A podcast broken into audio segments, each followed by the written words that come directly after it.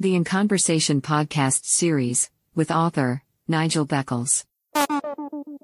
Welcome to the podcast. Please like the podcast, and subscribe to this channel. Thank you. Podcast. Have you experienced several failed relationships or been through a divorce? How can you avoid making the same mistakes again? How to avoid making the big relationship mistakes is out now. Hi, my name is Nigel Beckles. My new book is packed with practical and common sense strategies that you can use to make better relationship choices. Now you can discover the dangerous myths about love.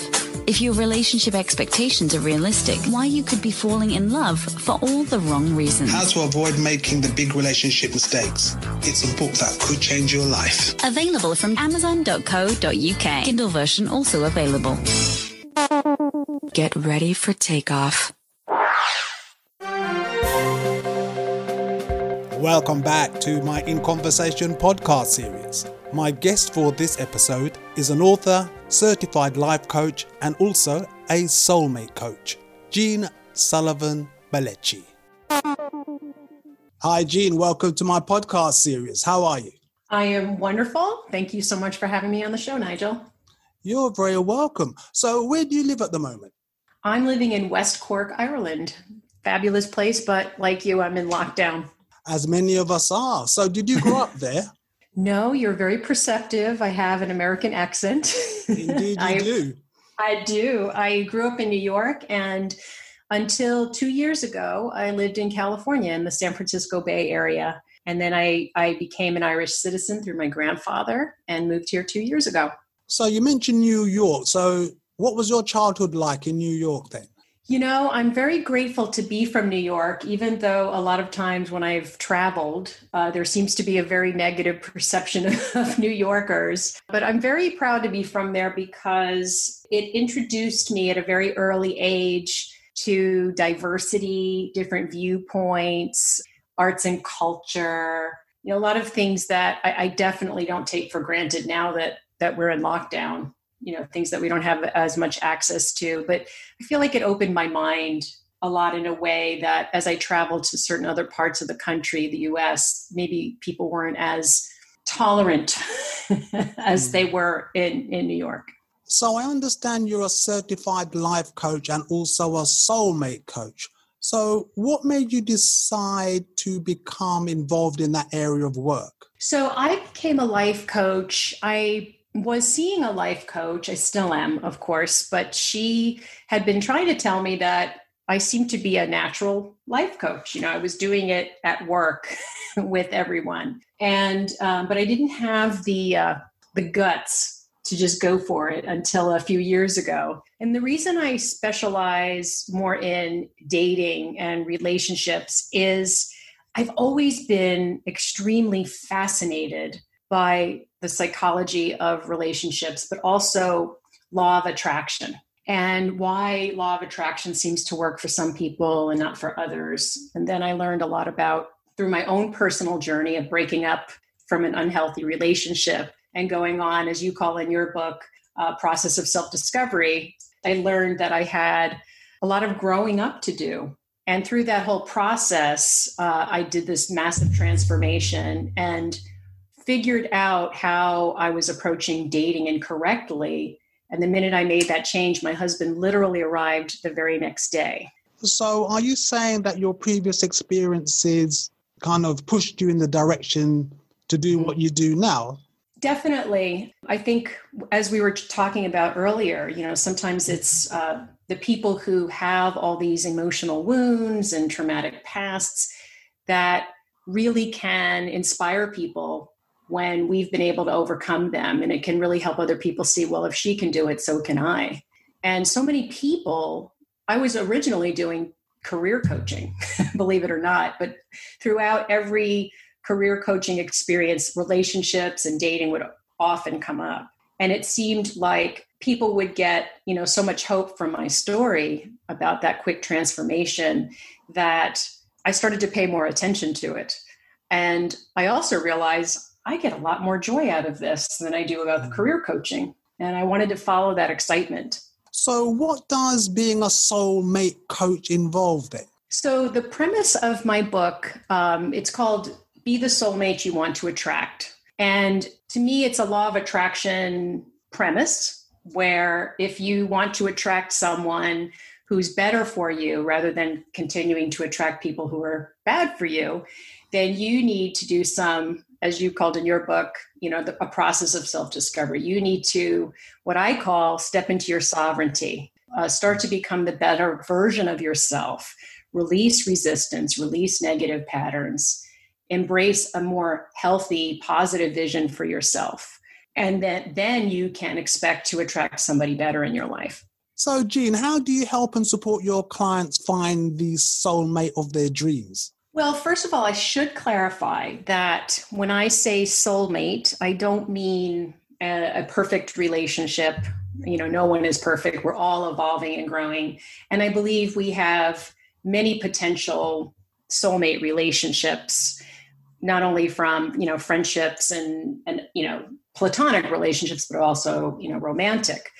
I believe soulmates are people who are compatible with us, but not always in harmonious ways. Sometimes they're compatible in just the right way to give us the contrast we need to get onto a better path, if that makes sense. And how I serve clients is I, I first of all find out if they really are ready for a relationship sometimes they like the idea of it, but they really don't want to allow that in. So we start looking at what the resistance is, the willingness is, what the patterns are, and releasing those. And that's a process through you know exercises uh, guided visualizations meditations all sorts of things and then a lot of times the clients who tend to seek me out tend to lack confidence so, one of the ways I help them with confidence is I help them tap into a powerful alter ego.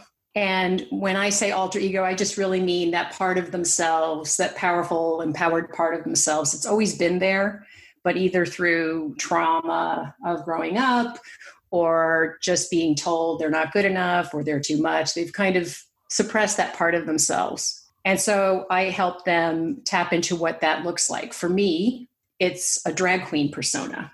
You know, when I need confidence and I want to go on stage. You know, for some people, it's a superhero, it's a diva, whatever it is, I help them to bring that part of themselves out so that they can live out loud and be a happier person and not put so much judgment on themselves and to be more authentic so they can attract people who really enjoy that you know somebody who really appreciates that that authenticity well, I'm curious, how does a person engage their alter ego? So, first of all, we identify what it is. What are the parts of your personality that you're kind of hiding or masking because you're afraid people will see it or judge you for it? And just to bring it out, fly your, your freak flag. And then you could bring it up in certain ways. You know, Beyonce has an alter ego, Sasha Fierce. So, when Beyonce, before she was famous, she used to get horrific stage fright and she created this alter ego that was really a part of her nature deep down you know called her sasha, sasha fierce. And then she would call on sasha fierce before she went on stage and she would feel more confident. I guess you could say fake it till you make it kind of a thing. So when i uh, used my persona i do it when i'm going out onto stage. The time i was a little child i was deathly afraid of being visible, being up front in front of a large group of people. I would shake, my, my voice would shake also. And when I channel that part of myself, that flamboyant, larger than life part of myself, I go out there, I tap into that, and it feels much, much better. And I, I always perform better too, more like myself. Does that make sense? It does to an extent. I just wonder is it a thin line between playing out an alter ego and being your natural self? That's an excellent question. And, and when I say alter ego, I really mean who you really are underneath the masks you wear. It's really not play acting. So sometimes I, I come across clients who are reserved, but as I observe them, I could see this playful side coming out or another part of their nature that they just kind of suppress. Mm. And then through talking, we bring it out and we start to play with things like how do they normally how would they really like to dress but they you know sometimes they'll be dressed very conservatively and it'll come out in conversation that they want to dress up so i invite them to dress up and start embracing the, their natural side that sometimes, somehow over time, they had uh, learned was too much or inappropriate. And when I say going on a date and, and embracing your alter ego, I just mean really being 100% yourself and being brave to put yourself out there completely so that the right people who really appreciate your authentic self will see you. Well, that makes a lot of sense to me now when you consider many people are walking around wearing a mask. And sometimes, unfortunately, we can fall in love with the mask and then find out what's underneath is not as nice as we first thought. so, in terms of your client base, who do you help? I help men and women. It's it's really interesting. I I particularly attract midlifers, and I think it's because of my story. I attracted my husband. I was considered by many a confirmed spinster. Had three strikes against me. I was in my mid 40s. I was um, I was 23 stone, and I had the dreaded female strong personality, which everybody says is the kiss of death. So a lot of you know people buy into that that kind of a mindset, and I decided I'm going to change my mind about what's possible for me. You know, here I was having all these strikes against me, and because I decided not to buy into all that stuff, all those midlife dating myths, you know, a lot of people, as you said in your your book, the good ones are not all taken. That's all a myth. And just to let those midlife dating myths go, and then you could be as successful as I was. I was doing better with online dating, even with all those supposed strikes against me, than a lot of my friends. And they were surprised by that. But a lot of times people found that very inspiring. So, after you've built up one of your clients' confidence to get back out there into the dating world, what do you encourage them to look for in terms of potential partners?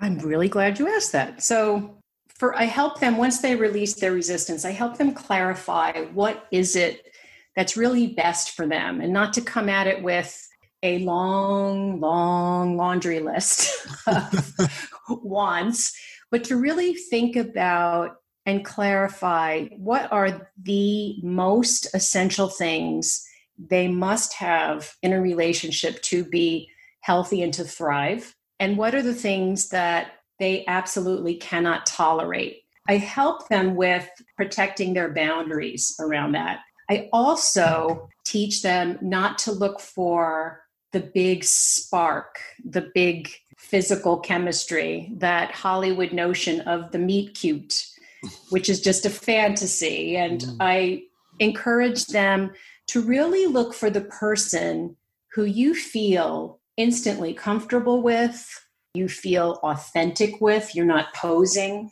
you're not wearing a mask. That's how I felt when I met my my husband. And because of my training, I knew not to be disappointed that I didn't feel that big excitement. I didn't feel those butterflies because I understood that's actually something probably to run from. so I really help them to be more successful in that ways to manage their expectations and to look for the person who can accept them as they are and as they are now you know, a lot of people think, oh, I have to lose weight, for example, or I have to do this before I can meet someone. The right person's going to be attracted to you anyway, as you are right now, as long as you love yourself. Well, self love is very important, which is not to be confused with arrogance. Indeed.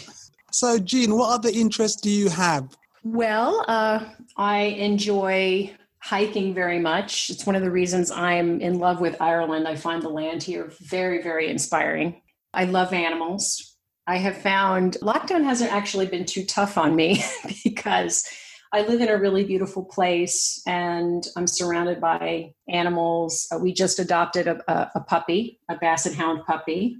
Uh, really enjoying that. I enjoy reading. I obviously enjoy psychology and all. I love learning new coaching tools and and uh, relationship tools. I'm a geek about those things. I love good food. Obviously, I had a lifelong issue around food, but I really enjoy. I think I enjoy it now more that it's not an obsession. It's just something to enjoy. And what are your plans for the future? What's on your bucket list? My bucket list is uh, when COVID is finally over, hopefully, I would really love to see people in person again um, at events and workshops. I would really love to reconnect with people in person and do a lot more uh, group events. I really enjoy group coaching. I overcame my fear of public speaking, so now I actually really enjoy it. I kind of miss that. I mean, Zoom is a wonderful gift. Nothing replaces being in someone's energy. So, Jean, how can people contact you? Well, um, they can reach me on uh, social media, on Facebook and on Instagram. My handle is at my soulmate coach. And my website is mysoulmatecoach.com. Just reach out to me. There's information on events, my book, contact me uh, information. There'll also be, um, you know, sign up. You can just provide your email and I'll keep people posted on anything coming up, special offers and whatnot. Well, Jean in Northern Ireland, thank you very much for your time. Much appreciated. Thank you very much, Nigel. I really enjoyed it.